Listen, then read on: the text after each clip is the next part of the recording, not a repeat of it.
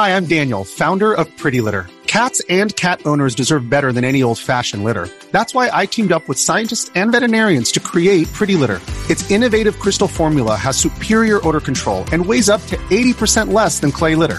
Pretty Litter even monitors health by changing colors to help detect early signs of potential illness. It's the world's smartest kitty litter. Go to prettylitter.com and use code SPOTIFY for 20% off your first order and a free cat toy. Terms and conditions apply. See site for details.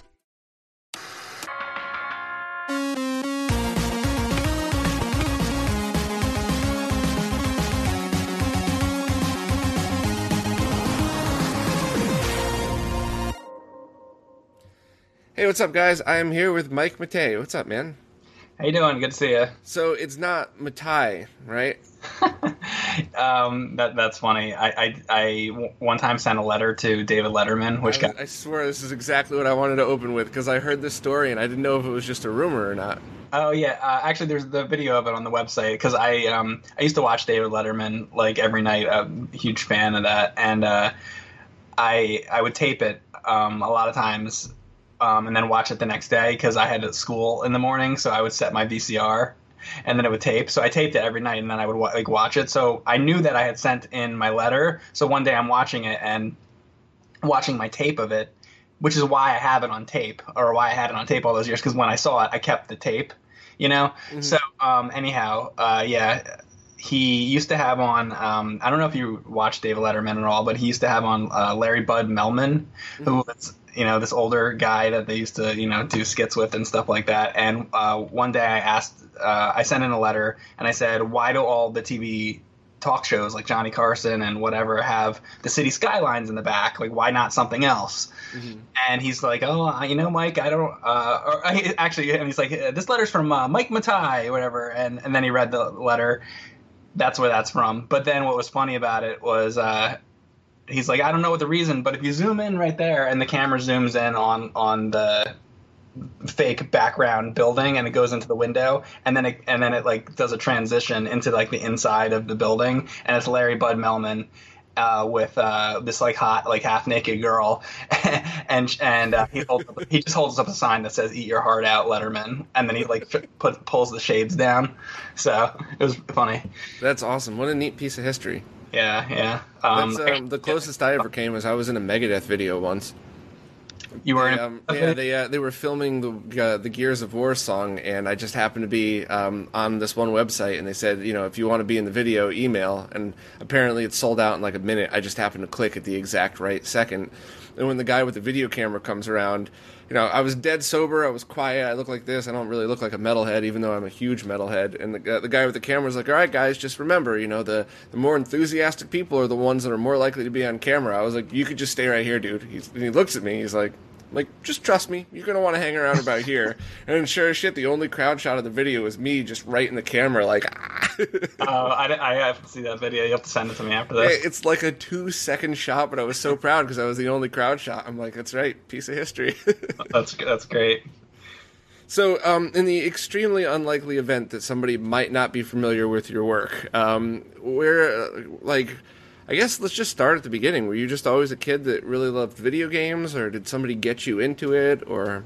Okay, so my first exposures to video games. Uh, well, I had an uncle, and I remember him having the Intellivision. I have an older sister, and they would play the Intellivision. And I think that was the first video game thing I ever saw in my life was them playing the Intellivision. And I was like one or two, and I have this vague memory of them playing it, but I didn't play it at that point. So that was like the very, very beginning. Um, but then when I was probably, uh, or my sister had the Atari 2600, and uh, we would play the Atari 2600, and uh, so we had that growing up. So when I was two, three, four years old, I did a lot of you know playing the Atari games. We didn't have like a ton of them, I, I remember, but uh, yeah, we played a lot of the ones we had. I remember we had Jungle Hunt, and we had. Um, uh, like Frogger and you know the standard ones. I think we had ET and I, uh, we had Pac Man and and I didn't know how to play ET as a kid. Uh, so I would, uh, you know, I'd play the other games. But and then other than that, uh, my sister used to do uh, roller skating, and I would go to the roller skating rink with her. And with the roller skating rink on the side, I didn't really do the roller skating. I was too young. I was like three years old. They put me out there for two seconds, and then that would be it. I would be in the um, they had an arcade on the side of the roller rink, and that you know I'm talking 1984 probably. Jeez. And 1983, 1984, something like that. So I'm like I'm a little kid. My parents had me. I'm off messing around as a little little kid with um, you know I remember playing uh, Pac-Land, Space Invaders, um, uh, regular Pac-Man, you know all the Pac-Man games, and uh, asteroids and, and all that kind of stuff that they had there. It was just like a mini arcade, but they they they probably like were 15 machines or something. But at the time, you remember that was the era, so those were the machines that they Right. had. Um, so yeah, so that was probably my first exposure to like classic games, which I loved. I loved going in there, and Yeah, I do you remember that feeling being a kid and then you just walk in and you're surrounded by these huge machines and the lights and the sounds and Yes. everything? It's like it was so amazingly overwhelming. Like, what the fuck is this? I want more of it. Yeah, that was that was the f- first thing that m- made me like, oh, this is awesome. What is this? And what I specifically really remember is really Pac-Man because they had uh, Pac-Man had that Disney sort of artwork to it where Pac-Man had like the pie eye and it looked like 1930s animation like on the side of the cabinet and all that. And I remember seeing all that and I, I really loved cartoons as a kid. So seeing like going into a place and having these machines that you could play a game that had like this Pac-Man it was like amazing. And um, I always liked the, in the arcades it was uh, it was really dark uh, it was like pitch black in the arcades, pretty much, and then they'd have the the bright lights and everything, and just the whole experience of it w- was awesome. And there was quite a few arcades um, by me. There was there was one in the mall that I went to a lot. There was one on the on the because I grew up in New Jersey, this the Seaside Heights Boardwalk. Uh, there used to be a really good one, but it got wrecked in the in the recent storm in the last few years. But I used to go to that a lot. Um, there were there was a lot you know of arcades back then and uh I, I and then i i went through the whole period of you know you had your pac-man and your space invaders and all that stuff and then you started to have like double dragon and those type of games and then eventually it moved into you know mortal kombat and street fight and, and all that. So I went through the whole you know thing. I, I, I lived through it, and uh, it was uh, it was awesome. But I really most nostalgic for the early 80s machines like the you know space invaders pac-man all that stuff because that's the most sort of forgotten now because it, wa- it was longer ago. Because i think a lot of people remember that are our age probably remember going into the arcades and playing street fighter 2 and stuff mm-hmm. like that. But not as many people remember going into the arcade and playing um, Frogger and stuff because I was older and those machines a lot of times were gone by then. So I'm fortunate enough that I got to experience a lot of that, and it was really. Um, like I, I love the '90s machines, but the '80s machines were like, oh my god! You go into an arcade and you play like Donkey Kong, and it was, it was, I love that, and I still love it to this day. I collect arcade stuff, and I, it's one of my passions. Yeah. Yeah, with technology changing as fast as it does, uh, being able to get in towards the beginning means you know makes such a difference. I was just talking to Phone Dork. I'm not sure if you know who he is, but he um, he got started about the same time as you, and he loves some of these old Atari games. And you know, even as a kid, I, my first entry to all this was um, I was uh, six or seven, and it was NES and then arcades imme- like immediately after. So even then, going back to some of the early Atari stuff, I was like, ah, you know, it's a little clunky. Maybe I can go. And uh, I was just being able to experience it when it was new and fresh and cutting edge, and you don't care that it's bad graphics because you don't know. it's like people that play Call of Duty and then go try to play a NES game. You know what I mean? So it's uh, it's cool that you got it at the beginning where you could just experience it, where it was still thrilling. You know? True, and um, I've never. This is- might seem weird, but I've never felt that it wasn't thrilling because I can to this day still put on some Atari game as long as it's like a, a decent Atari game. I can put on uh, Dragonfire or something like that, and it's it's there. a lot of them are really good games, um, and regardless of regardless of whether you have a game that came out this week or you have a game that came out in 1979 as long as the game is really good, that's where the thrill comes from. The graphics and the music and all that additional stuff enhances the experience, but you can have just as much fun. You know, I remember back when we did the AVGN Pong consoles video. One of the most fun times I ever had playing video games was uh, James had the uh, Fairchild Channel F system Yep.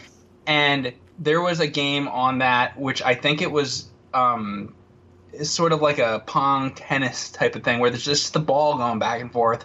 But the way the controllers are on that system, um, it was a very unique controller type. And I remember playing that with him, and it was one of the most fun times I ever had in my life playing video games. And it was a ball going on screen, and we were laughing and joking and playing this game.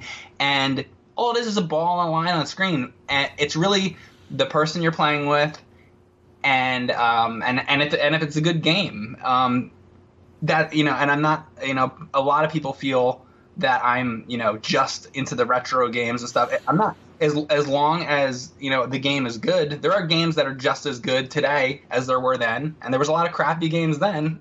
You know, and there was a lot of good games then. There's bad and good games in in every era. So yeah, I couldn't agree more. And that's you know the, the, name of my channel is Retro RGB, same with my website, and everybody assumes the same about me. But the truth is, the reason I really got so far back into this, and while of course the nostalgia is always a fun feeling, mm-hmm. it's just because my favorite games are side-scrolling action games, and for a long time that was the uncool game to make, so people weren't making them.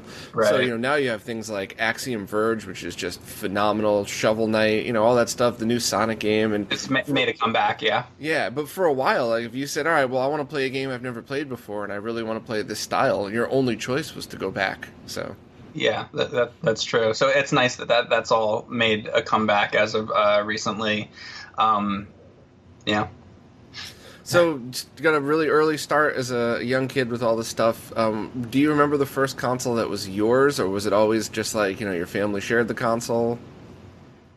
Okay, well, the first console that would have been mine would have been the NES because uh, the Atari 2600 was my sister's. I specifically remember I was like two or three years old when I was playing playing that, and I uh, specifically remember playing.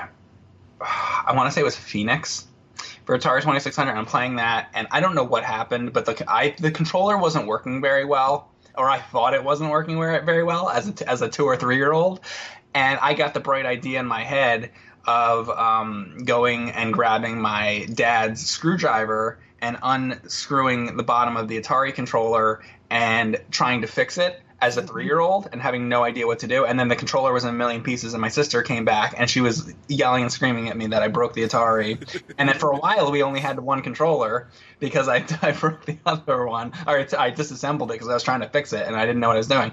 Um, but uh, I'm sorry. What was the question? I just went off on a like the fir- no, that was a funny story. No, the the first console that's actually yours. Oh. You know, my family got a NES for the family. But do you remember like the one that you lusted over? The one that you know was was your thing? Was yeah. the NES? Yeah, it was. It was the NES. Um, and that's funny that some people say NES because I never knew growing up. Then I never knew anybody that ever said NES. It was always NES, but it's it, that's funny. Um, I wonder if that's a regional thing. Maybe uh, we just called it Nintendo for years. Yeah. Well, Even yeah. When the Super Nintendo and N64, it was really only recently that I started referring to it as that. that that is true, actually. Once it once Super Nintendo came out and beyond that, like once like N64, then everybody's referring to it as the NES. But back then, it was Nintendo mm-hmm. because that's what the, that was the big console. Uh, anyhow, uh, yeah, I got the NES. Um, when did I get the NES? Probably 1986. I think I got the NES, and uh, my first games were uh, Ghostbusters. Obviously Mario because it came with Mario Duck Hunt. It came with the system, and I think Jaws, and I think that was it. I think those were my my first, and then shortly after that, I got more. Um, and well, two out of the four were wins. well, yeah, your your Mario and all, all that, and I I think I had Hogan's Alley too, actually, um, which which I liked, and I really liked the uh, the shooting the cans in that. Oh yeah, light gun games were just the greatest way to kill twenty minutes here and there, you know. Yeah, but uh, so then, not long after, I, I, was on the school bus, and the kid that lived across the street from me um, had already he got the Legend of Zelda, and he had the map, and he was on the bus, and he, we were talking about he had the map on the bus. And all, all the kids are looking at the map. Oh, this kid's got the map, and we're all, all looking at the map. And he's talking about the game, and I look at the map, and I was like, "Wow, that really cool map," or whatever. And then he's talking about um, the Lost Woods and getting through the Lost Woods and all that stuff. And I'm like, this sounds really cool. So uh, I went to Toys R Us with my mom. We go to Toys R Us and it had the the long aisle of all the um, you know they just had the the what I forget what they're called but the, the cards on the wall that showed they don't have they didn't have the actual boxes of the games it was just a picture mm-hmm. of the games and underneath there was a little yellow tag with the with the price ticker or something like that and then you take the tag out and you walk up to the front um, uh, where they had the, the the lady in the room that had all the games, uh, which was in a closed uh, closed off thing, and you hand her the ticket, and she gives you the game, and then you take the game and you bring it to the register, and that's how, that's how you would buy the games then. And um, but I do remember when the lady gave me the game, I looked at it and it was gold. It was gold, and no other none of the other games I had ever had were gold. Like the Atari carts were black, mm-hmm. and um, or some of them had that sort of like pointed end to it and stuff like that. And then right. the the other Nintendo games were all gray. This was the only game that was this game was gold, and I'm looking at it, I'm like, wow, this is really interesting, like packaging. This thing looks awesome. It it seemed as a kid like you were holding a gold bar. It did. You knew even before you plugged it in, there was something special about this one.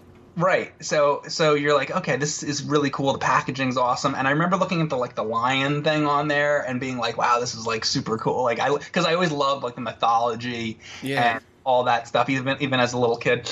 And um, so anyhow, so I bring it home and then I start playing the game, and the game was to to this day, it's my favorite game ever made. Um, and what a great thing that they made the game gold, and there was the, there was the only one. Well, it was one of the few on NES that were gold, and it deserved to be gold. And I guess they knew that. They must have known like this is the game is really good. Let's make it something special with the packaging. You know, they must have had that idea in their head. Like we, they knew it was going to be a success. I guess. Did you ever see the Famicom Disk System packaging for it? I did. I have seen it. I, I actually own it, and um, the uh, yeah, the I it wasn't until recently that I got more and more into the Famicom, the original Nintendo stuff, mm-hmm. um, because you know obviously grew up with the with the North American stuff, and oh my god, the artwork for the Famicom stuff is so awesome. I bet I've been collecting Famicom boxes, and I almost feel like part of me feels like I love the stuff we grew up with but it's kind of like those are the original releases, like the Japanese ones. Like, and sometimes you look at the art and it's like better, and so I don't know. Music really... on a lot of those is way better too because mm-hmm. of the. Famicom sound chips. So mm-hmm. yeah, so I, have been really getting into that. I, I love Famicom stuff. Yeah, that's awesome. Mm-hmm. Yeah, have you ever gone through and played some of the? So I guess the fan hacks are they take the Japanese version and then dub it with you know the the U.S. translations, but then they fix the translations, so you actually a lot of the things make a little more sense. Um, I'm trying to. What's an example of what you mean exactly? Well, Zelda is one of them, but that's more of the minor changes. Um, you know, like uh, oh, you're saying, like when when you play Zelda, um, things like uh, you blow into the controller and you can't do that in our version that kind of stuff? Yeah that and uh, some of the original versions were just a little bit different. So i think there was a big thing about um, no religion at all no religious references in, uh, in the us and europe so they talk about they, they word things slightly different in the Japanese version, and it's not that it would have made a difference or anything. It, it's just uh, you know they were I guess they were being extra cautious. But I love finding some of the games that I loved as a kid, and then you know obviously it's all in Japanese, but people will do the read translations. So right. somebody will go back and because a lot of times they just kind of haphazardly went through it because they weren't gonna they didn't really know which games were gonna you know make a lot of money and which were just gonna get re-released and forgotten about. Yeah, I, I think we've done a lot of stuff like that with with, with the with the trans with the translations, and then they then they bring it over, and it was always funny with when they would do a bad translation. You know, classically was uh, the you know in Double Dragon the the Bimmy and Jimmy, Bimmy and Jimmy, and the Castlevania stuff that made absolutely no sense in the U.S. version. Sure, uh, yeah, like Simon's Quest and you know all, all the translation stuff. Um, there was one, uh, God, I can't remember the title of it off my head, but it was um, the game says "fucking." Uh, it's a Famicom game. James and I did a video of it. I can't remember the. I vaguely it, remember that. Yeah. Yeah, but um, it, it, uh, it's like J- Patton Kun or something like that is the name of it, and it's like an army game. Mm-hmm. Uh, but yeah, but in over there it does you know it doesn't mean what it means here so it's just it's just funny that you know all, all the translation stuff and I, that that was always um, one of the points that made uh, that made angry video game nerd uh, funny. That was uh, uh, to this day it, it's bad the bad translation stuff is always a good place to go to for for some of the comedy. Yeah the end of ghostbusters cracked me up. That one was great. Congratulations. Congratulations yeah, all, all, all, that yeah. Um yeah it's it, it, yeah it's funny. So when you were a kid did you get game boy game gear all those too?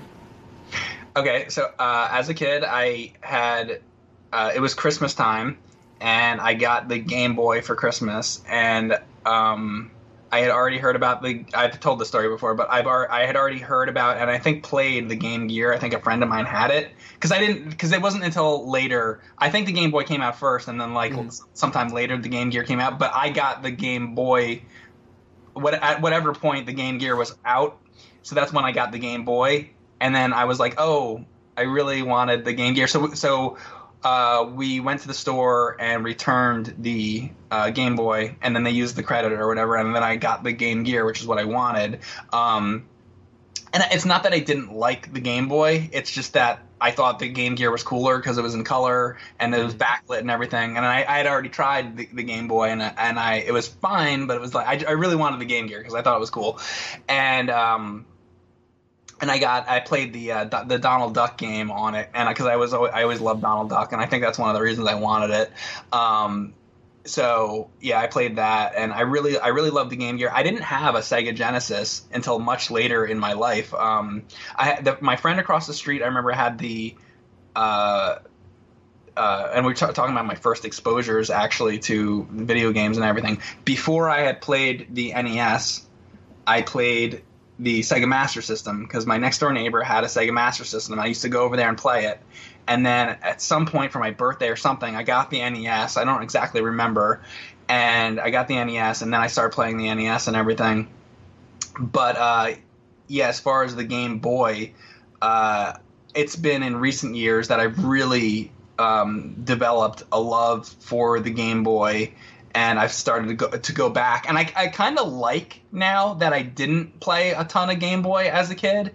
Um, I played some of the games here and there. I, d- I did borrow my friend's Game Boy as a kid, and I beat Link's, Link's Awakening as a kid because he had the game and he let me borrow it for a, a, week or something, and I and I played beat the game as a kid. Great so I did have, too. Yeah, no, oh my god, it was a great game, and that was I I thank my friend for letting me borrow it and do that as a kid, but because uh, I didn't have it, but in a way I'm happy that I didn't play all those games because now I'm going back and I'm playing a lot of those Game Boy games that I didn't get a chance to and experiencing them for the first time. And experiencing for the first time, and I'm like, oh my god, wow, this what a great system the Game Boy is. Um, and, and I, you know, um, yeah, I love when that happens. I just replayed. Um, so I hadn't played uh, Link's Awakening since it came out way back when and then I just replayed DX with a few of the fan enhancements to it. So yeah. no, the game is the same. Just you know, they fixed a couple of things, and it was just I loved it. It was just like an every awesome Zelda game you could imagine. It was almost like playing it for the first time because I didn't remember anything about it.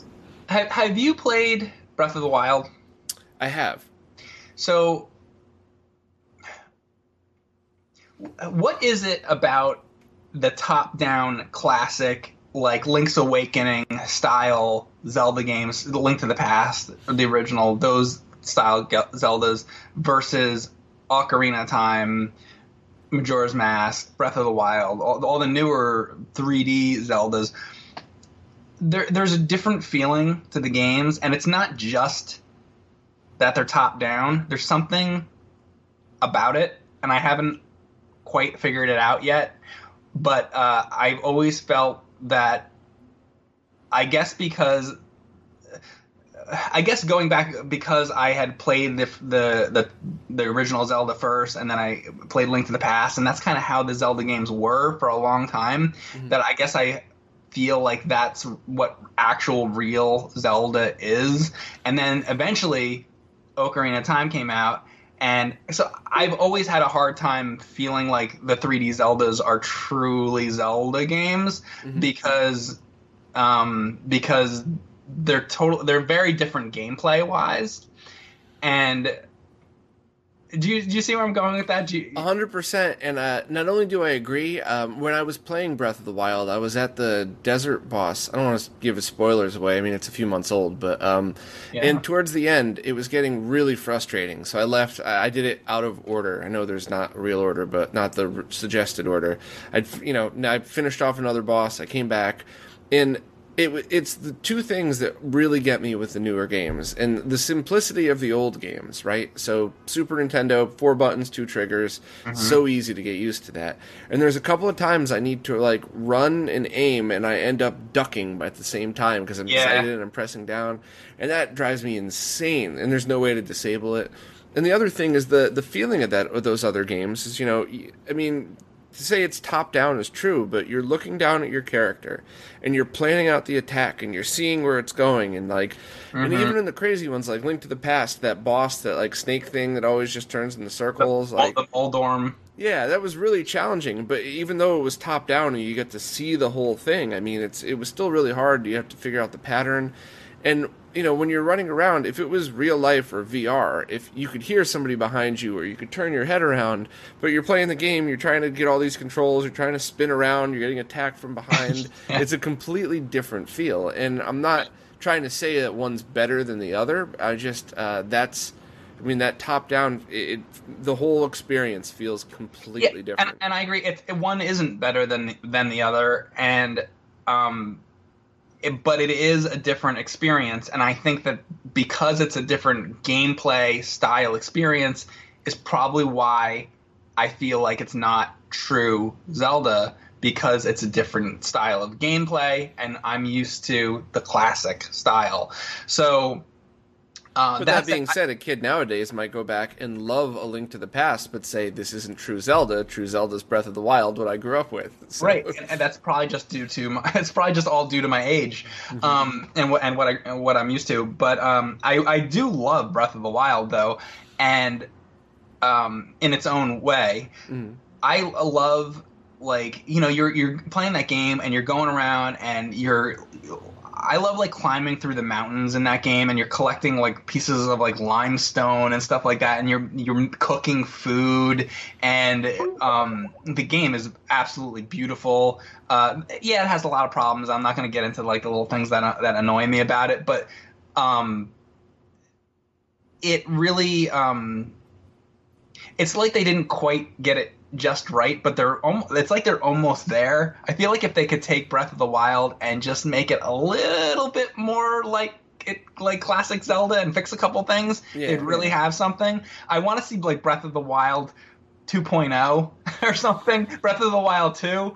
You know, I can't wait to see the next one and I hope that they can make it a little closer to classic Zelda and then you'd really really really have something. But it is but it is a great uh, game and I played a lot of it and I haven't played it in a little while. But I but I've been having I've been yearning now. It's been a while since I played it now. I kind of want to play it again. Yeah, I'm still stuck with that boss, so I figure I, I, you know, step aside for a while. I'll go hit up a bunch of the shrines and get a, you know, get a million hearts. Which you know, uh, that's not a complaint of that game because there's a ton of games throughout history where if you can't beat the boss, you have to just wander around the world getting hearts again and stuff. So, Yeah. The the one thing that really I, I thought was very neat about it though, because in my opinion, it's the best of all the 3D Zeldas. Um, but there are a lot of times when we'd play a game, like I remember in Mario 64, looking up at the top of a, a building or something, and just thinking like, "Geez, I wonder what's up there. I wonder if you can go up there. I wonder if they hit anything up there." And then you know you either couldn't get to it or there's nothing there. And in Zelda, you can get pretty much everywhere. And even if there's nothing there waiting for you, maybe it'll allow you to to swing down to a different level that you hadn't seen. So it, it really did feel like you could actually just explore if you wanted to. Yeah, exactly. Like you get to Hyrule Castle and you can you can like just climb the walls and, and you're almost like because you're almost like Spider Man in the game and you can, yeah, exactly. You can get to the top of a mountain and maybe there's nothing there, but when you get up there, it's a nice view. if nothing else, you know, you can look around and it, it, and then you sw- yeah, exactly. You can you can jump off of it and you can glide down to another location where there might be a cave that you go into, and it's it's a great exploration uh, experience, and uh, it is a really good Zelda game. It's just I feel like if they just it's not perfect, but it's really good. You know. I think just disabling the crouch. If I could just every time I went into a, you know a place where I knew there was going to be action, if I could disable crouch, I would like it even more, you know, a million times more just because so many times I'll get excited. And, you know, I'm a big dude with big hands. It's very easy for me to push that button accidentally. So it's like, yeah. you know, little things I wish they would tweak about it. I, I can't, I have a really hard time. I can't use this. I remember I went on a, I went on a trip and I tried to play it with the actual system. I don't play it on the system because the, Mm-mm. I have to use the the Wii controller because it's a bigger controller.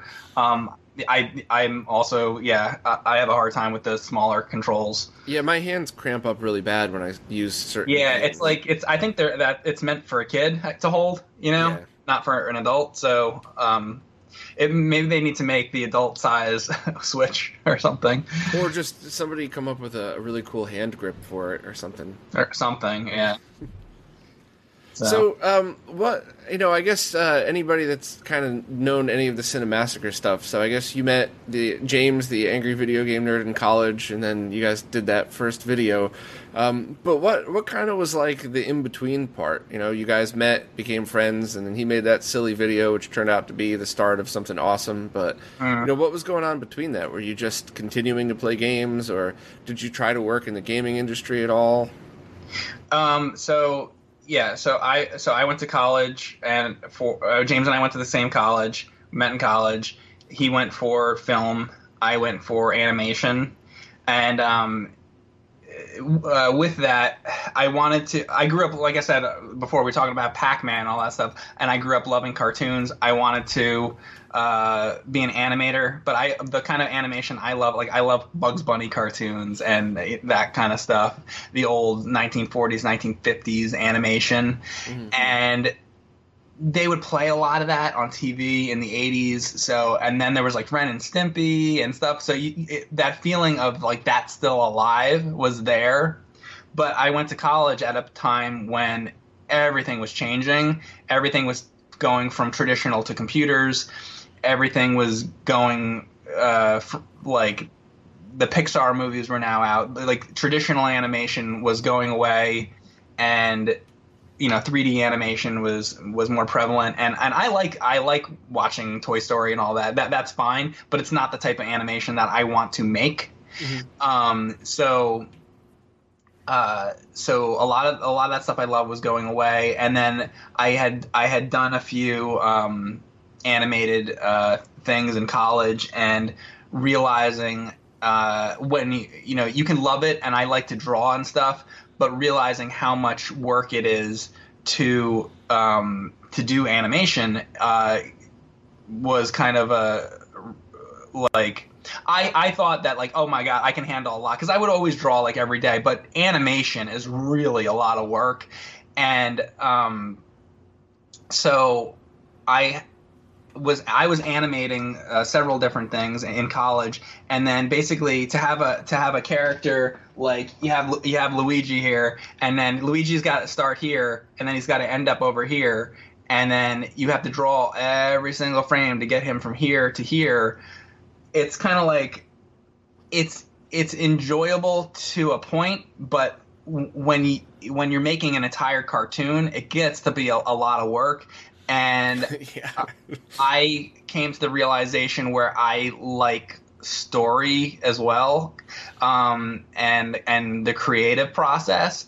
And when you're spending a week getting this character from here to here, feel, uh, there's not much creativity there uh, in, in terms of storytelling or writing or comedy or anything because you're just getting this guy from here to here.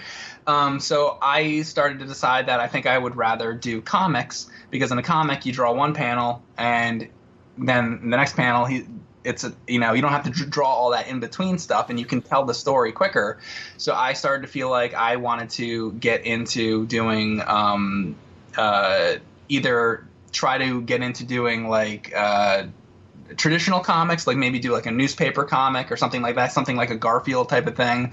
But at the same time, I was also into a lot of underground comics. I was a big fan of uh, R. Crumb mm-hmm. and and other comic artists like that. So um, I uh, I wanted to get into that scene.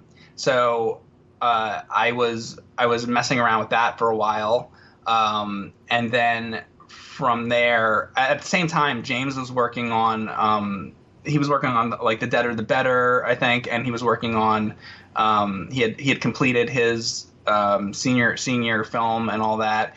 And that's where the angry video game nerd comes from because he was working for a really long time. It was both we were like both frustrated uh, artists that are like nothing was going anywhere, and it was prior to YouTube mm-hmm. because he was working really hard on you know I I, I had worked really hard on the, all, all, this animation stuff and these comics and all that stuff, and he's working really hard on like oh he's making this Twilight Zone sort of thing, or he's making this and spending a year on it, or he's making this low budget zombie thing and, and you know spending a year on it, and then you make it, and then you put it out there in the world, and nobody cares, and like two people look at it, and you're like, wow, I spent a year look uh, working on this, and now three people looked at it, and it's a little bit it, disheartening because you put so much time and effort, and I think that a lot of um, animators can relate to this because you work so hard on something.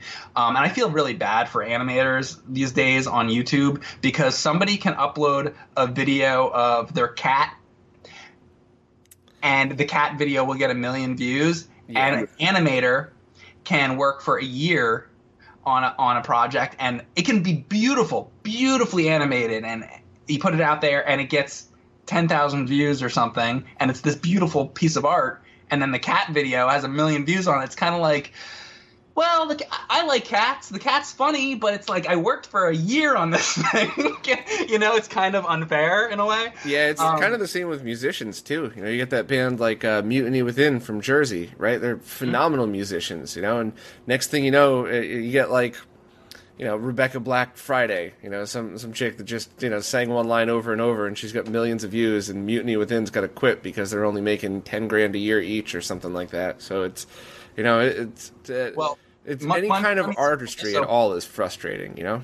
Yeah, yeah, getting paid is, is also part of the thing because you know you it, you work for such a long time, then you start equating it to like um, okay, I worked for uh, a year to make this two minute long animation and maybe you get paid a thousand dollars for it well if you work for a year at your local fast food place you've been making a lot more money than that so it's kind of like you, you got to kind of choose your battles here you know so a lot of times what happens is uh, you have to just do that kind of stuff as a hobby or mm-hmm. or for fun. So and I think that there's a lot of people out there that want to get into music or want to get into animation or want to get into comedy or or whatever maybe for the wrong reasons because I found a lot of people just want the fa- instant fame part of it like the notoriety of it without having to do all the go through all the work and everything.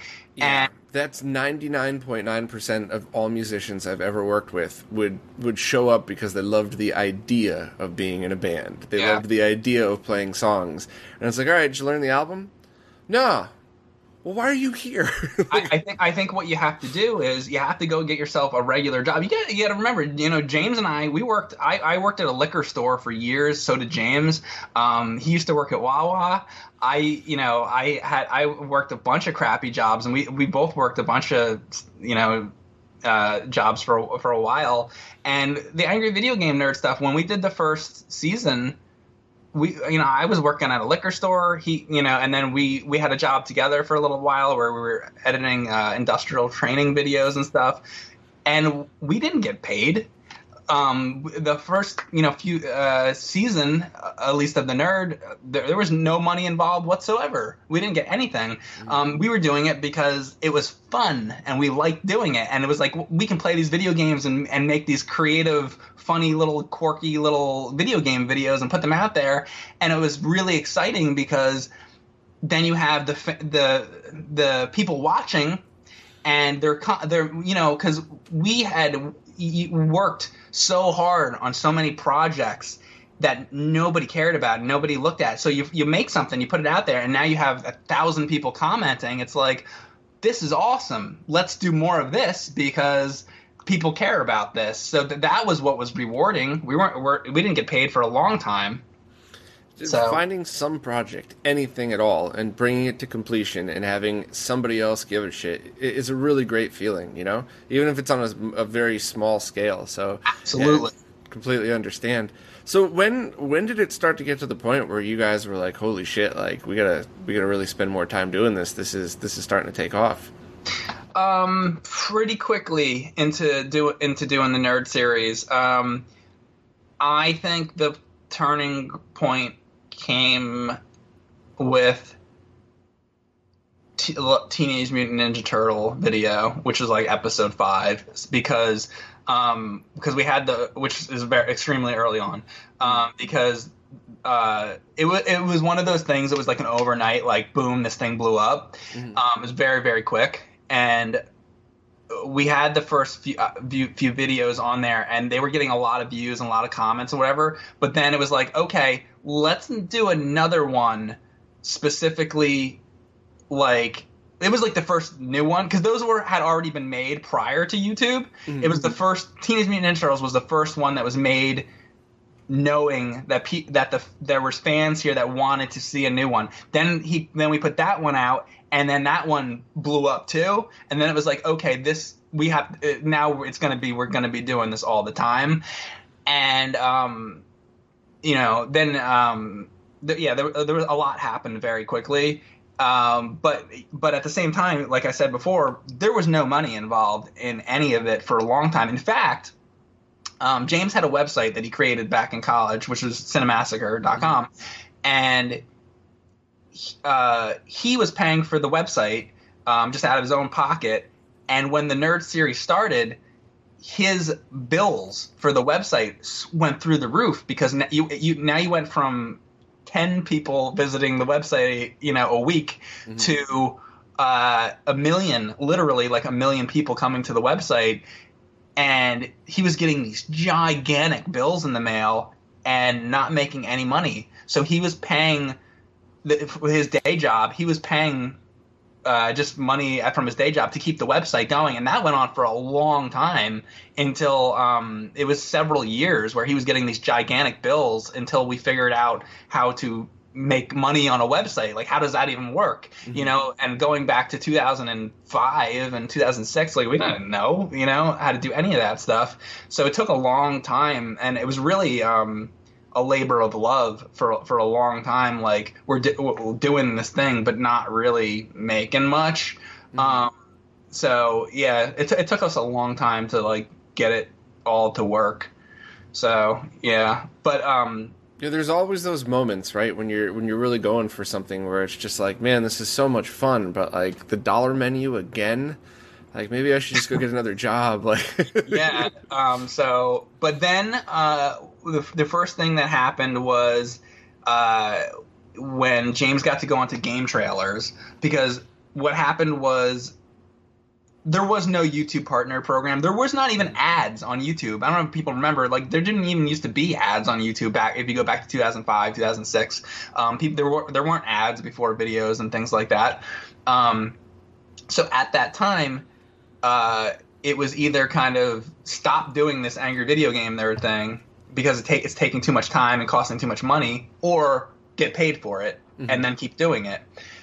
So because of uh, the the GameTrailers website, uh, they offered James, "Hey, we'll pay you to make these videos." So he started putting them on there, and then there was uh, it was the contract said that we couldn't put them on YouTube for a year, um, which we did. So that first year, it was like a while before we could eventually post them there, um, and that's how it was for a while. So when a new nerd video would come out on GameTrailers, we put a trailer to the video to, on GameTrailers on YouTube, and that would and then people would go over to GameTrailers, and then that lasted uh, I don't know four years or something that we were on GameTrailers.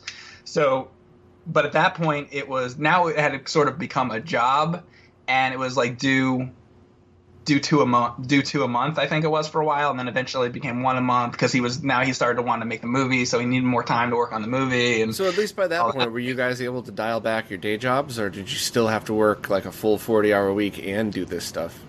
uh, for for James, it, it was a lot quicker because he was getting paid to make the videos, and I was just helping him out. For me, it took uh, many years before that happened. Um, so uh, I I wasn't making anything off of it for a long long long time. He um, uh, like I it really my involvement even though i was helping out obviously in the nerd videos and i'm jason Voorhees and all that for me it was just like fun i'd mm-hmm. show up and i'd help out i'd play the games with them whatever but make fake uh, poop on the floor all, all, that stuff well that came a little bit later mm-hmm. but uh, uh, he um, said to me uh, he came to me he was really excited and this is when the nerd series was early early on and he said he's like i really want to do a thing in october where i want to talk about the history of horror movies and, but it would be a ton of work and i'm trying to do all this angry video game nerd stuff um, but I really want to do it, but I don't. I don't know. I don't think I'm going to do it because it's going to be too much work, and I, I can't balance. And I, and having a job at the same time, he can't.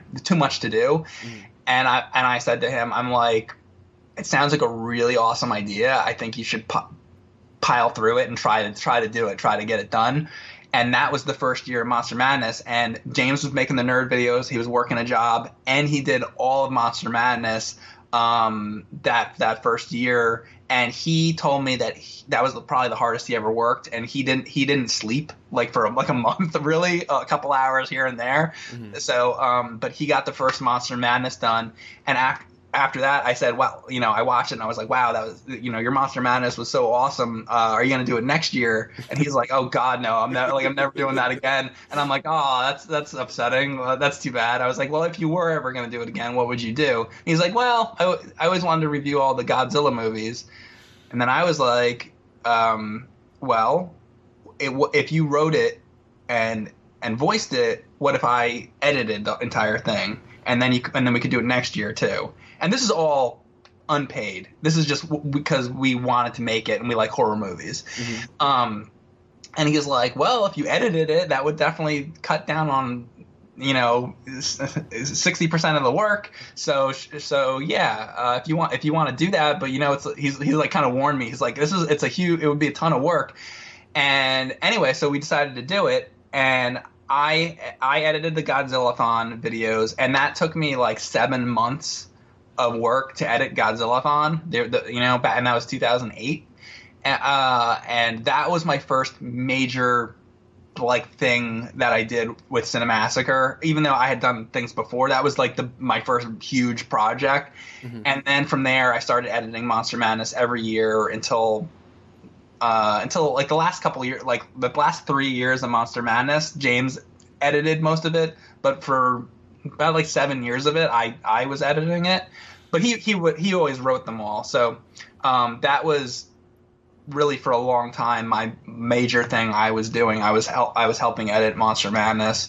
Um, and I and through that process, I learned so much from from James, and um, because it's different when you watch a video compared to editing a video because oh, yeah. uh, yeah. because you're you capture you watch the I watch I would if he was reviewing Dracula or something then I would watch the movie because I didn't want to just like edit it and not know what I was doing I would watch the movie if I hadn't seen it and then I would I would capture the movie or a lot of times I would capture the movie and watch it at the same time and then um, then when he would talk then I would know what he was talking about because I had just watched the movie and um, then I would go in and I would edit the, the, whole thing and really I worked really hard on that. And I tried to make it as, as good as as I could with the with the editing and, and all that.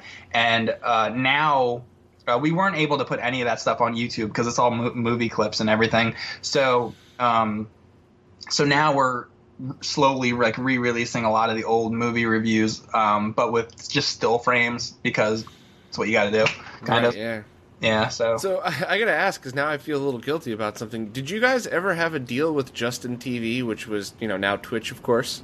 No.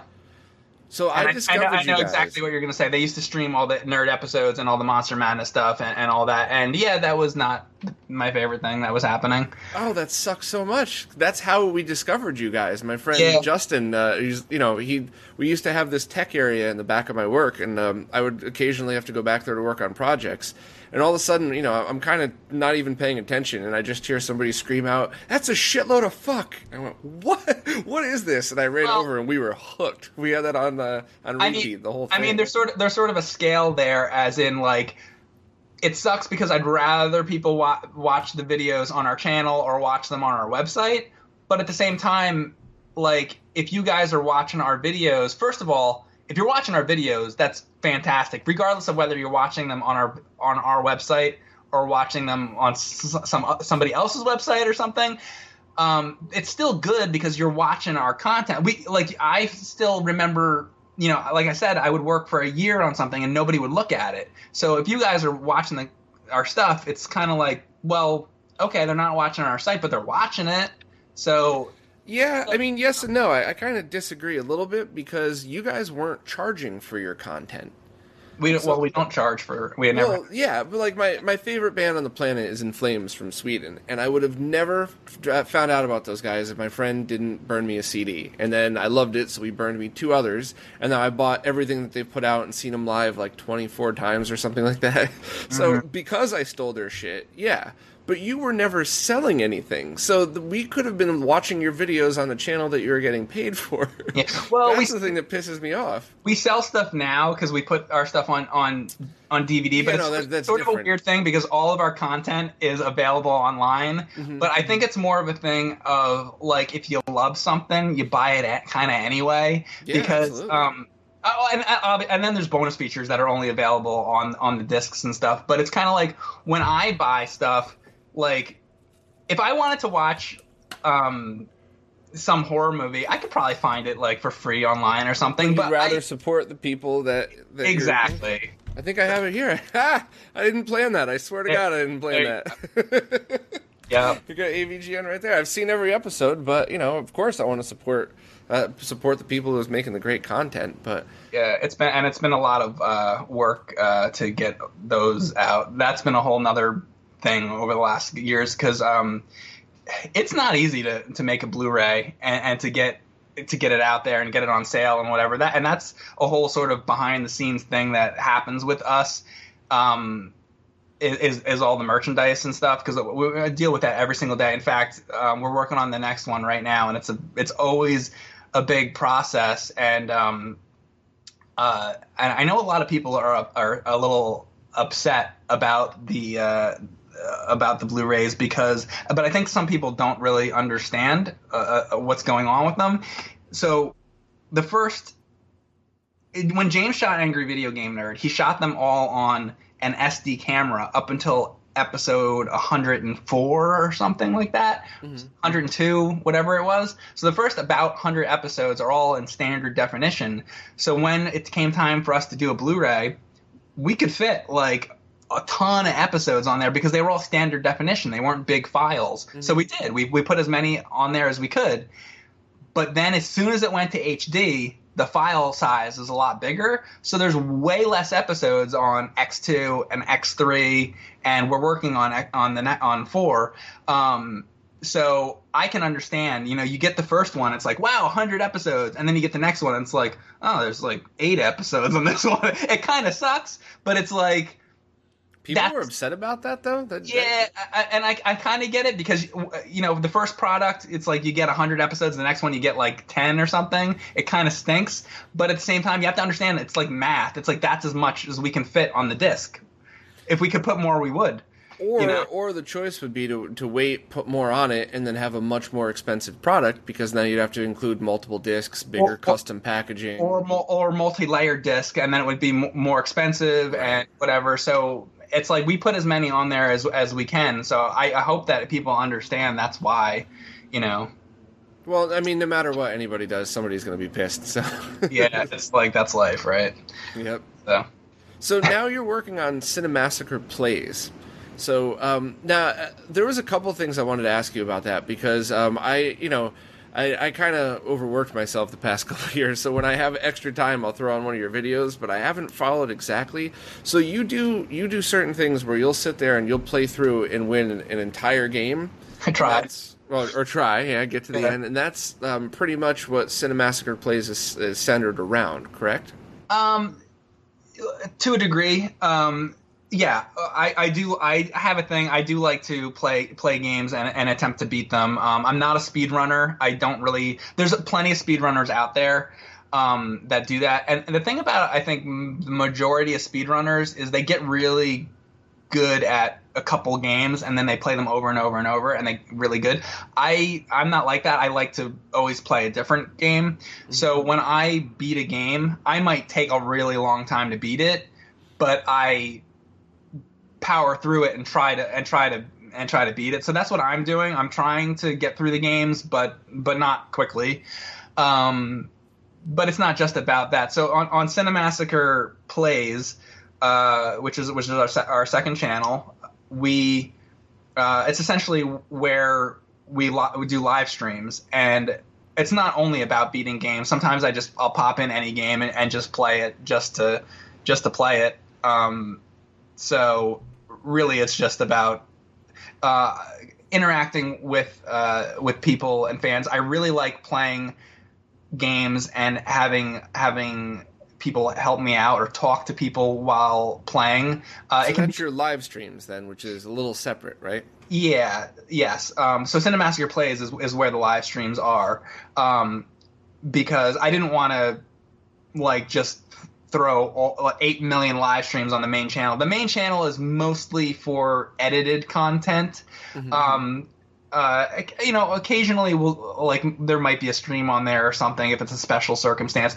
but 99% the live streams are on Cinemassacre Plays, and um, it's mostly just uh, pl- just playing whatever game. Like I might throw in Super Mario Brothers and play it and whatever, and just be screwing around or something. It's and it's not necessarily about beating it, but sometimes I, I will play a game and um, try and attempt to uh, attempt to beat a hard game or something like that.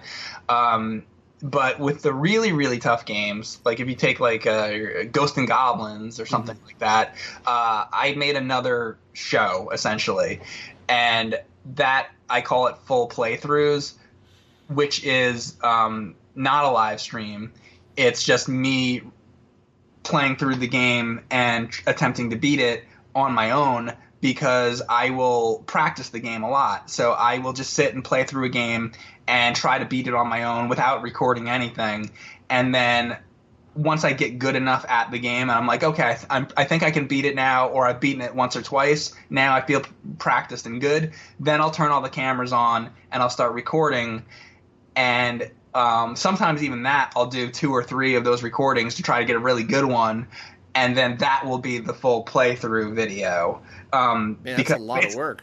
It is a lot of work, and it, it takes um, it takes sometimes uh, days or weeks for some of these games. I, I remember I did um, uh, uh, Contra th- Contra Three: The Alien Wars, and I was playing that game for probably a good week, um, just over and over and over and over until until I was like, okay, because uh, first of all, I beat the game on easy, and then I beat it on on normal, and then finally I'm like, all right, I got to do hard, and then the difference between hard and normal is like you know, it's like it's like easy, normal, hard. You Jeez. know, it's because it's a big gap, and hard is. I think that might be the most difficult game that I've beaten is Contra Three. For for me, it's different for different people. I talked to I don't know if you know the do you know the Mexican runner? Yeah. I've talked to him before, and he has a list of like games that he considers to be the hardest mm-hmm. and his list is quite a bit different than mine like he thought uh i can't remember exactly but like let's say like i i might have had a really hard time beating castlevania 3 and he's like oh that one's not that hard but then at the same time i'm i'm like oh i beat uh uh, Punch Out or something, and he's like, "Oh my god, that's the hardest game ever." I'm like, eh, you, know, it, so it depends on the person. Mm-hmm. Um, actually, Punch Out actually is one of the hard, harder ones for me. That that's very very difficult, but um, but yeah, uh, that that's essentially what what I do um, because I can't just turn on a game like Dragon's Lair and beat it without pra- practicing because you have to memorize. Oh, and that's another one. I spent uh, a week or something. I don't even know. Memorizing.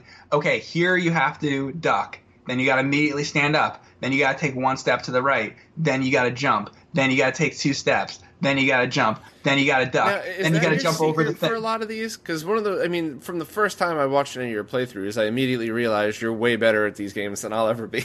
so, is that a lot of your secret for a lot of it? Is just memorizing the steps and trying to get your patterns down? Uh, it's a lot of not giving up. Uh, it's a lot of like sitting down and playing it, and then like you get through the first level and you're like, all right, and then you get to try the next level, and then you might die, and then most people right there would be like, all right, I had enough, I give up. Um, it's not giving up. It's like, okay, I made it through that. Let me put it on pause. Let me go take a break. I'm gonna come back to it. Now I'm gonna work on it again and again and again. Not for 10 minutes, not for 30 minutes, like all day long. The whole day is going to be me trying to beat level two I'm having that hard of a time with it until, and I do it again and again and again and again and again until I know what the hell I'm doing. And then I'm like, okay, now I'm good at this level two, you know? And then I get to level three and I'm like, okay, crap, now I got to do the same thing again. So it's a ton of practice. I put in like a lot of off screen hours practicing um, like I said, like I'll work for like a week just practicing until I finally turn the cameras on. Um, I was actually surprised. I just I just did it for uh, Silver Surfer, and I I thought that that was going to be by far like probably the hardest because pe- a lot of people consider that to be like like the hardest Nintendo game. Honestly, it took me like two attempts, and I, and I beat it. And then I started re- recording the cameras because I was confident enough that I could beat it. Um, it's that game's really rough on your hand. Um, you have to tap and tap and tap and tap, but like, it's not. I didn't think it was as hard as people make quite make it out to be. At least, but there you go again. That's for me. For somebody else, that might be the hardest game ever made. Uh, for, I had a much harder time beating Contra Three than I did Silver Surfer. So So, how many tries about for Contra 3 did you end up doing? a lot, a lot. I, I, I just, I think I kind of suck at it. Is the thing, and you watch my video, and it might look like I'm pretty good at it because I'm beating it and I know what I'm doing. Yeah, I did. But that's after like a shit ton of hours of me practicing it. You have to understand that. Yeah, I remember talking to you on Skype about that, and it, it took a while to grasp what, what it was that you were doing because I just uh, I, I just assumed like an idiot that you were just doing live streams of stuff, and that when you you were talking about putting out well yeah, but with the Contra specifically. And you were talking to me about you know the different takes, and that you had noticed a few things in the video capture. And I was just like, "Do you rewatch all of these?" And you're like, "Yeah, of course." And I didn't understand at the moment that's what you, that's what you were doing is you were essentially like I mean you were doing the story of a video game. You were practicing it, playing it start to finish, and Mm-hmm. I mean that's pretty freaking awesome. That's uh you know I, I like them both. I, I'm a fan of live streams. It's like listening to the radio. You know you leave them on in the background, and Yeah. you hear something cool. You look over like oh that's neat. And but I also like you know I'd sit on my couch and watch that. You know like I'd have a football game on, and then that you know on my iPad or something, so I could. I mean that's pretty freaking awesome to be able to sit there and, and go through and see like a pro play through a game. I think I figure I, I don't consider myself a pro whatsoever. It's it's because okay, so I beat Dragon's Lair, right? If if I was a pro, I could beat Dragon's Lair right now. I can't. If um if, if I was a pro, I could beat Mike Tyson's Punch Out right now. I can't. If, if I see, I have to put in all this practice, and then once I'm done, once the video is recorded, and then it's like a week or two later, I don't I don't remember anymore. You asked me my like the pattern right now on on um uh, on uh, Piston Honda or something. Uh, I'm like uh I don't know because I have to practice it again. I, I have to go back. uh, Okay, what was it? Oh yeah, that's how you beat that guy. I would have to spend more time and and do it again. Um, because the, the another thing I've been trying is, and that might just be because I have a bad memory, but like really, really good players that are better than me can pick up uh, Mike Tyson's Punch Out and beat it every time because they're really good at it. I have to practice beforehand. If I don't have that practice, it's it's done. Um, so I have another thing. I, I want to also be good in I want to have one or two games that I can beat at any time. So one of those games that I practice like I try to play it like if I can once a week is Ninja Gaiden 3 because I would like to always be able to be like okay I can I know if anybody asks me I could beat Ninja Gaiden 3 right now at any time. Um, but if I didn't, if I if I haven't played it for six months, I, I'm probably not going to be able to beat it. Yeah. You know, so that's it, that's the thing. Jeez. Yeah. So for the the Zelda swordless run, then that was just you know that because when I first watched that, I was like, holy shit, how the hell do you do this? How do you get the Darknuts with just bombs and not run out of bombs? Like you had, that was so impressive to watch. I'm still learning things about Zelda to, the, to, to this day. Um, I did the Zelda randomizer stream, and th- that's one of the things I love about um, uh, having the chat there and having people talk to me. Is like there's I, I might know a lot about Zelda, but there's still things that I don't know, and people in the chat will be like, "Oh." Uh, in fact, I just did a, a stream of Zelda randomizer, and I was going through the overworld map, and somebody in, during the stream said, "Hey, bomb on this part of the screen."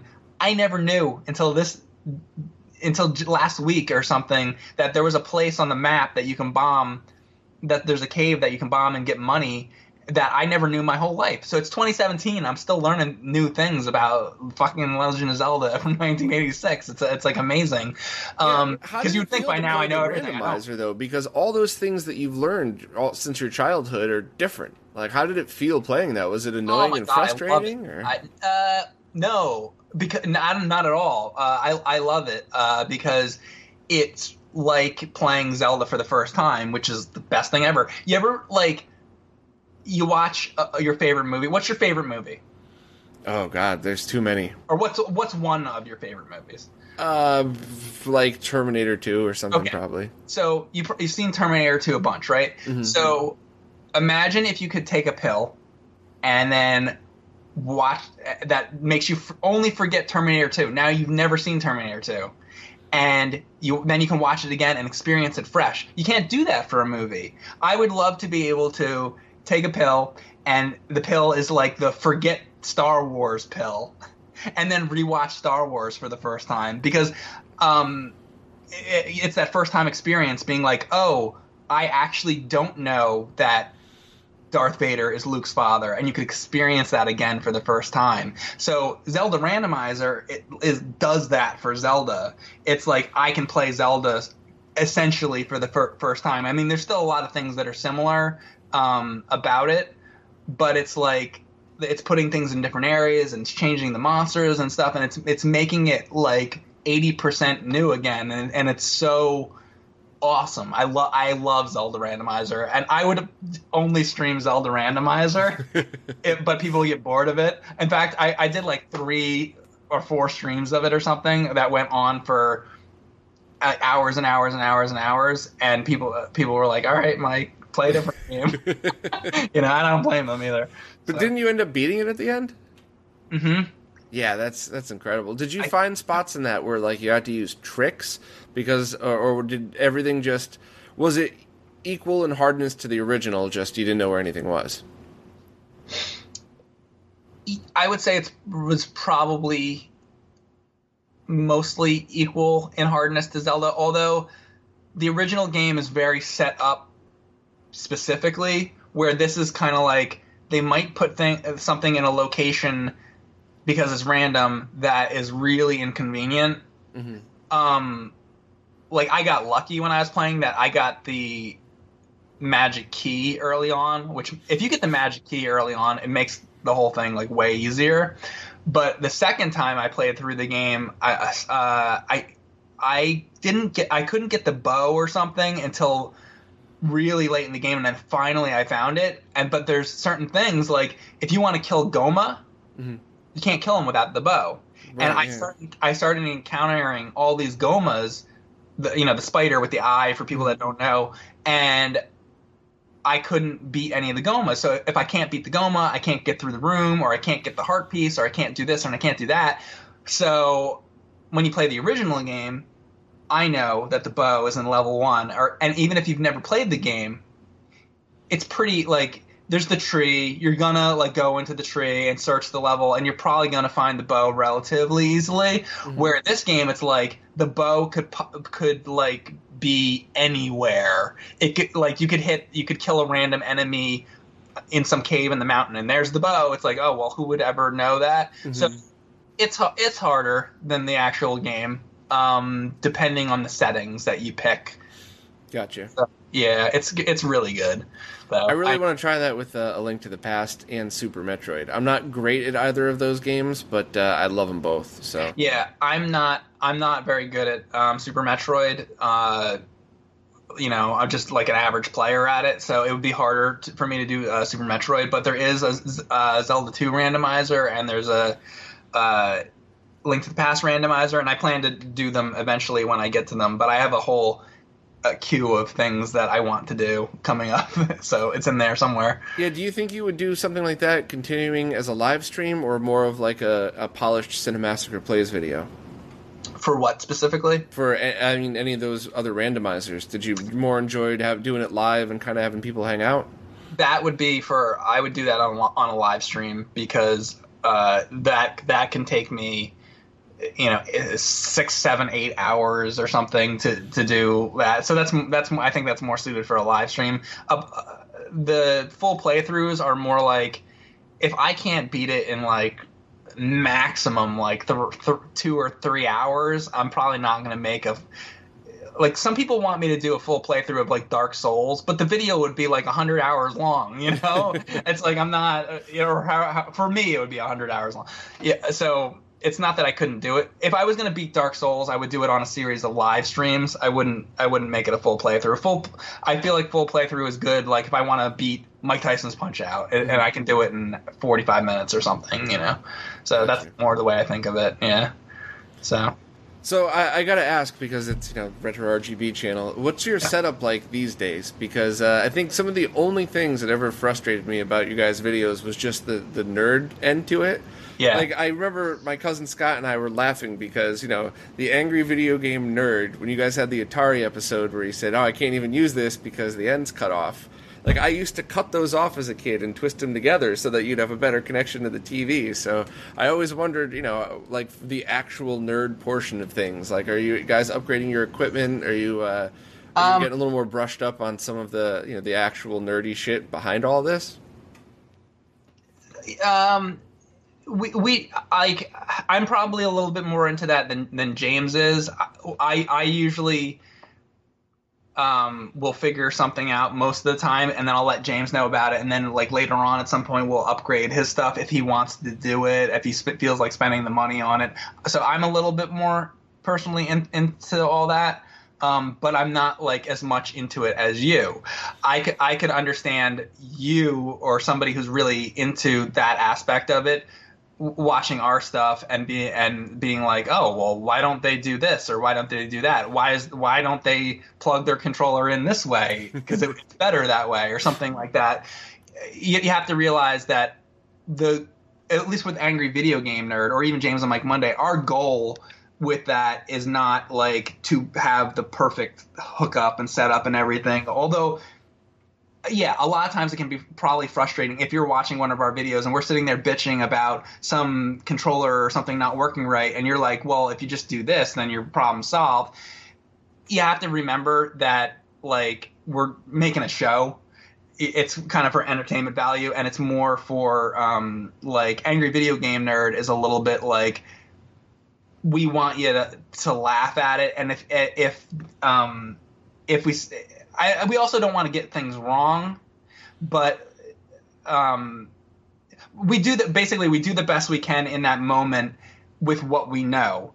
If if we get something wrong well we get something wrong because we didn't we didn't know something but um but it's like what i'm trying to say it's like that's not really the goal. It's more like make this entertaining video. You we might get a fact or two wrong in there sure sorry we're, we're probably always going to get some kind of fact wrong but that's not the goal the goal is like did you did you watch the video and did you enjoy it and did you have a couple laughs if you did then we did what we set out to do and if we if we said you know on stage 8 that there's a guy with a purple face but we were wrong. He actually has a red face.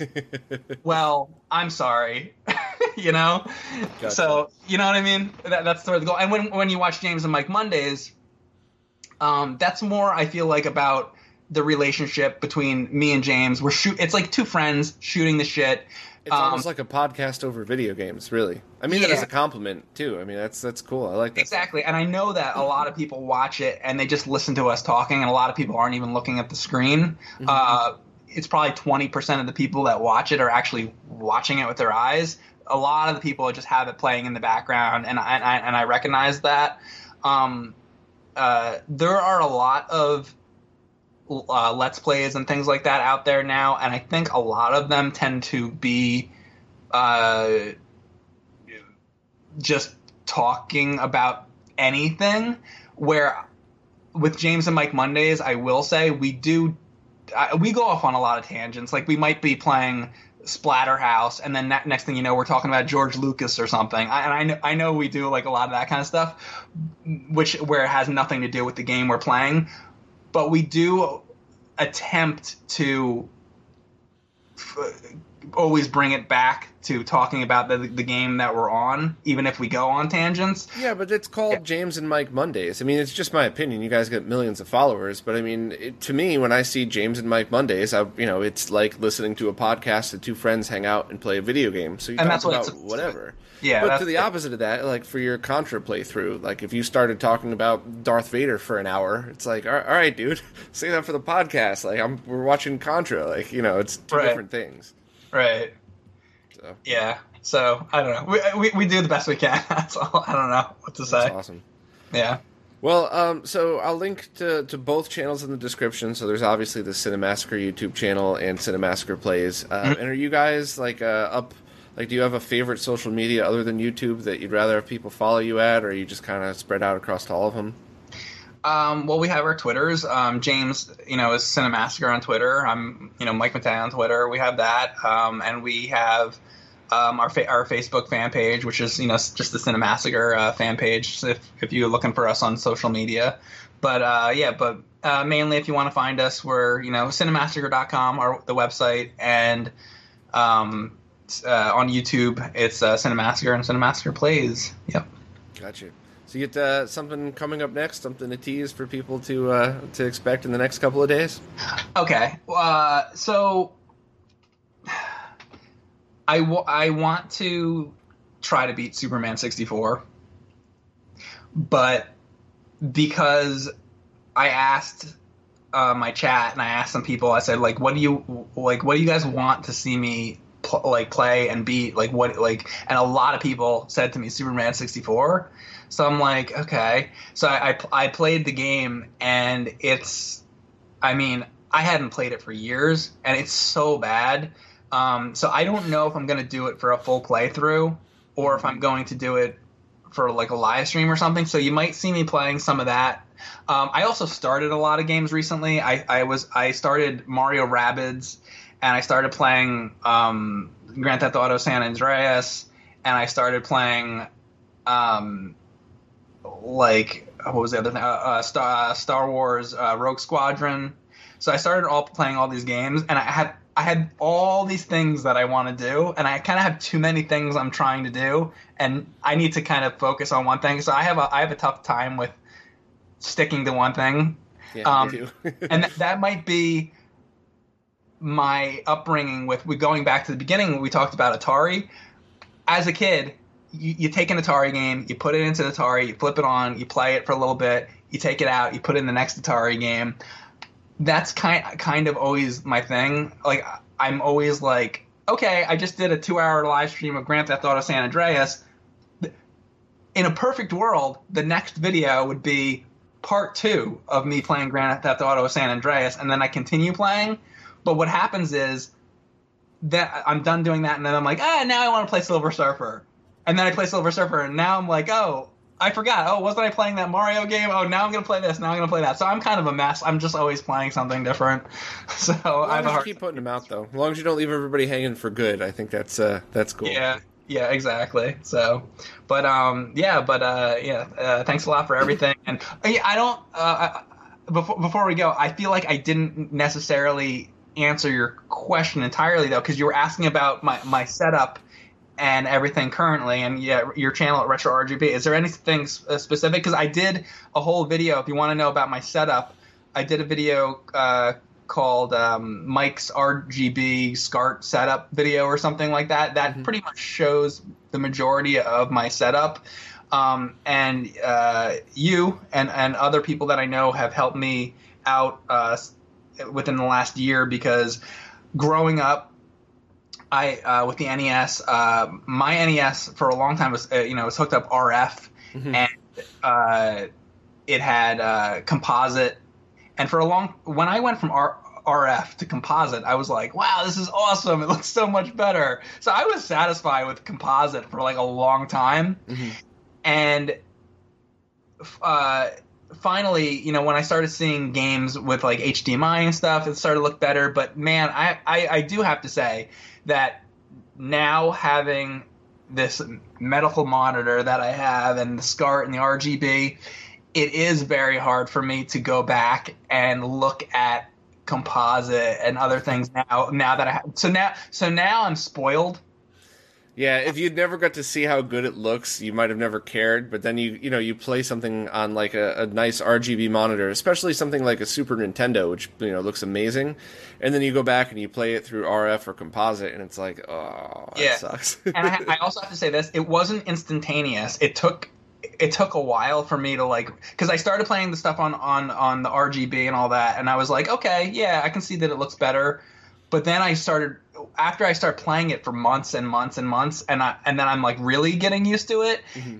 Then I go back and I, I, and I see a game on with like um you know composite. Now now I look at it, I'm like, oh my god, I can't even like look at this anymore.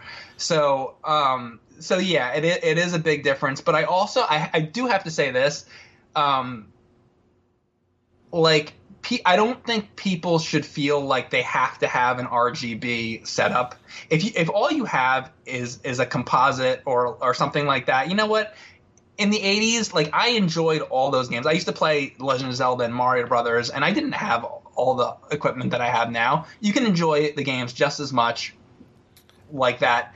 I, I, agree 100%. The only thing I have to say though is um, you know you need to, those games were designed to be played on CRTs, so you need a, as low a lag scenario as possible. So I'm not saying you have to get a CRT, but yeah. if you just go get a junk brand TV, and you could find real cheap ones. I'm not saying you need to spend a million bucks, but if you just buy a crappy TV and you leave it in cinema mode and you try to play Super Mario Brothers, it's gonna suck. Everything about it's gonna suck. So you just well, I, lag I is way agree. more important.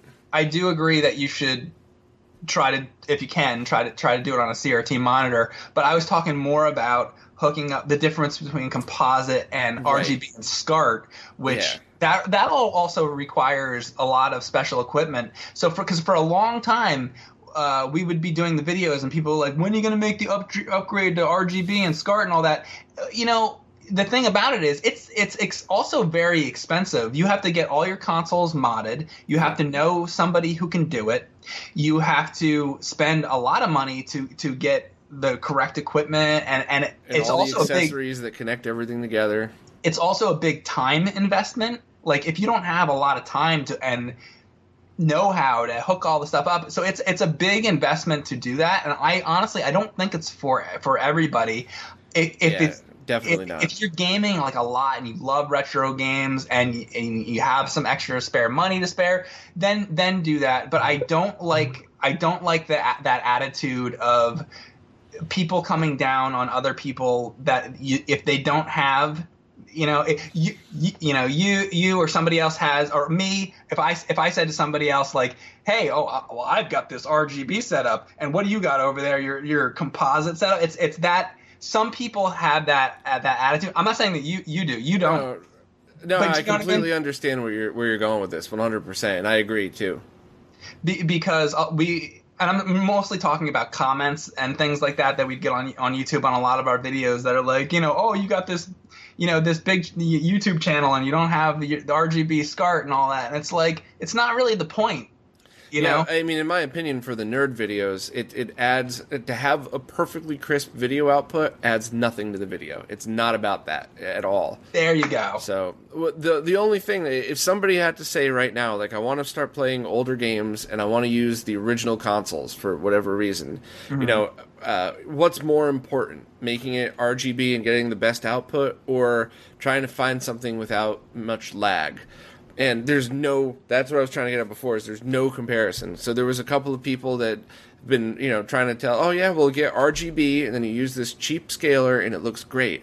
Yeah, but you know when you press the button and you could actually wait to see Mario jump, like you can't you can't play the game. So if somebody's on a budget and they need to start out, c- wor- figure out what games you want to play, figure out how you can play them, and worry about lag 1st And if a lot of times the solution is you just find some crappy old CRT on Craigslist for free, you know, you bring it home, you hook it up with compo- or, um, yeah, composite or RF.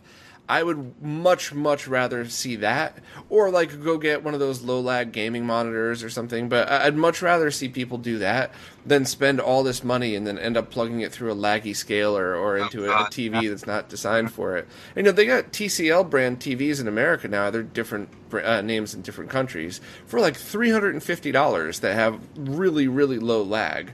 So you could still you know you could get you don't have to spend a ton of money. You don't have to be a pro, but yeah, in my opinion, it's if you want to get into old gaming, it's lag first, then video second. Because I, I, I totally agree with that. And yeah, so yeah, I do have like this, this expensive monitor and stuff like that. But I also I, I have sitting over there my uh, CRT TV. I got my CRT TV for forty dollars at a Goodwill, and it's by the way, it is awesome. My CRT TV, oh yeah, um, forty bucks.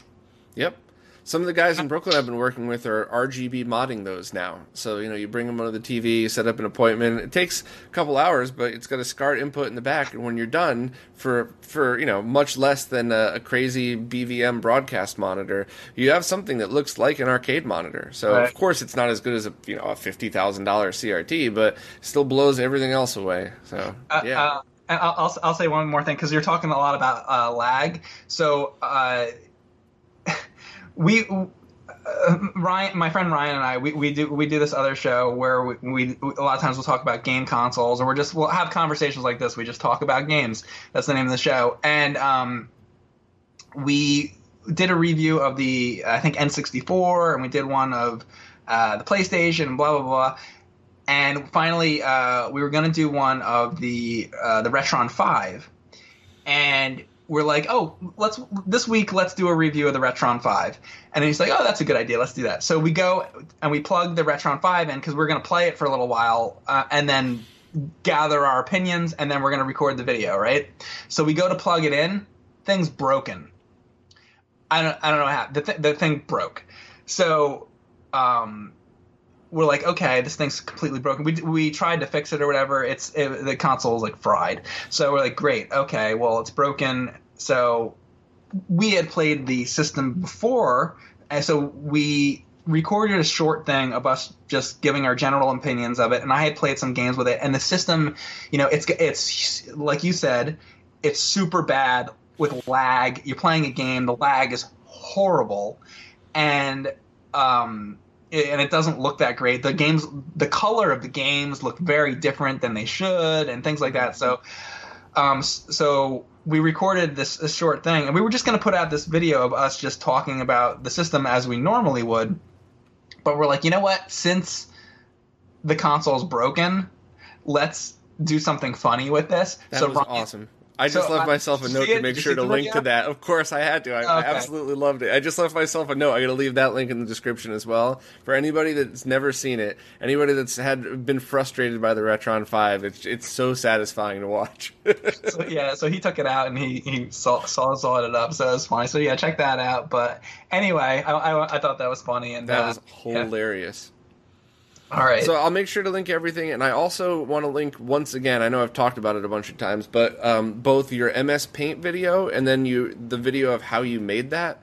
Um, I've probably mentioned it two or three times in the podcast, but I, Oh, couldn't, I think- couldn't freaking believe that you did that. I, uh, I think you're talking about the Mario Paint, not MS. Paint. Oh yeah, Mario Paint. Sorry, sorry. yeah. Uh, uh, I guess I can briefly uh, talk about that. No, there's there's no limit to this, man, because that that was mind blowing. I thought you were kidding when I first saw like the Twitter blurb when you posted like, you know, oh, I did the whole thing in Mario Paint. I'm like, what do you mean you did the whole thing? It's, that was that was a real uh, debate with myself on whether or not I should do it because YouTube gaming launched in in August of 2015 and I started streaming and it's been my goal since then to stream a lot basically and um, I got to the point where I had I had that idea and I'm like I could animate something in Mario Paint. Nobody's ever because they have the little tool in there where you can do like a guy jump roping or something like that, um, like the little animation tool, which is like six frames or something. It's very basic and that's fine. It's good for like kids and stuff. But nobody's ever made a real animation in Mario Paint because who's crazy enough to do that? Right. so I was like, I came up with that idea, and I'm like, oh, I got to do it because nobody. The thing that made me power through it and do it is because nobody had ever done it before.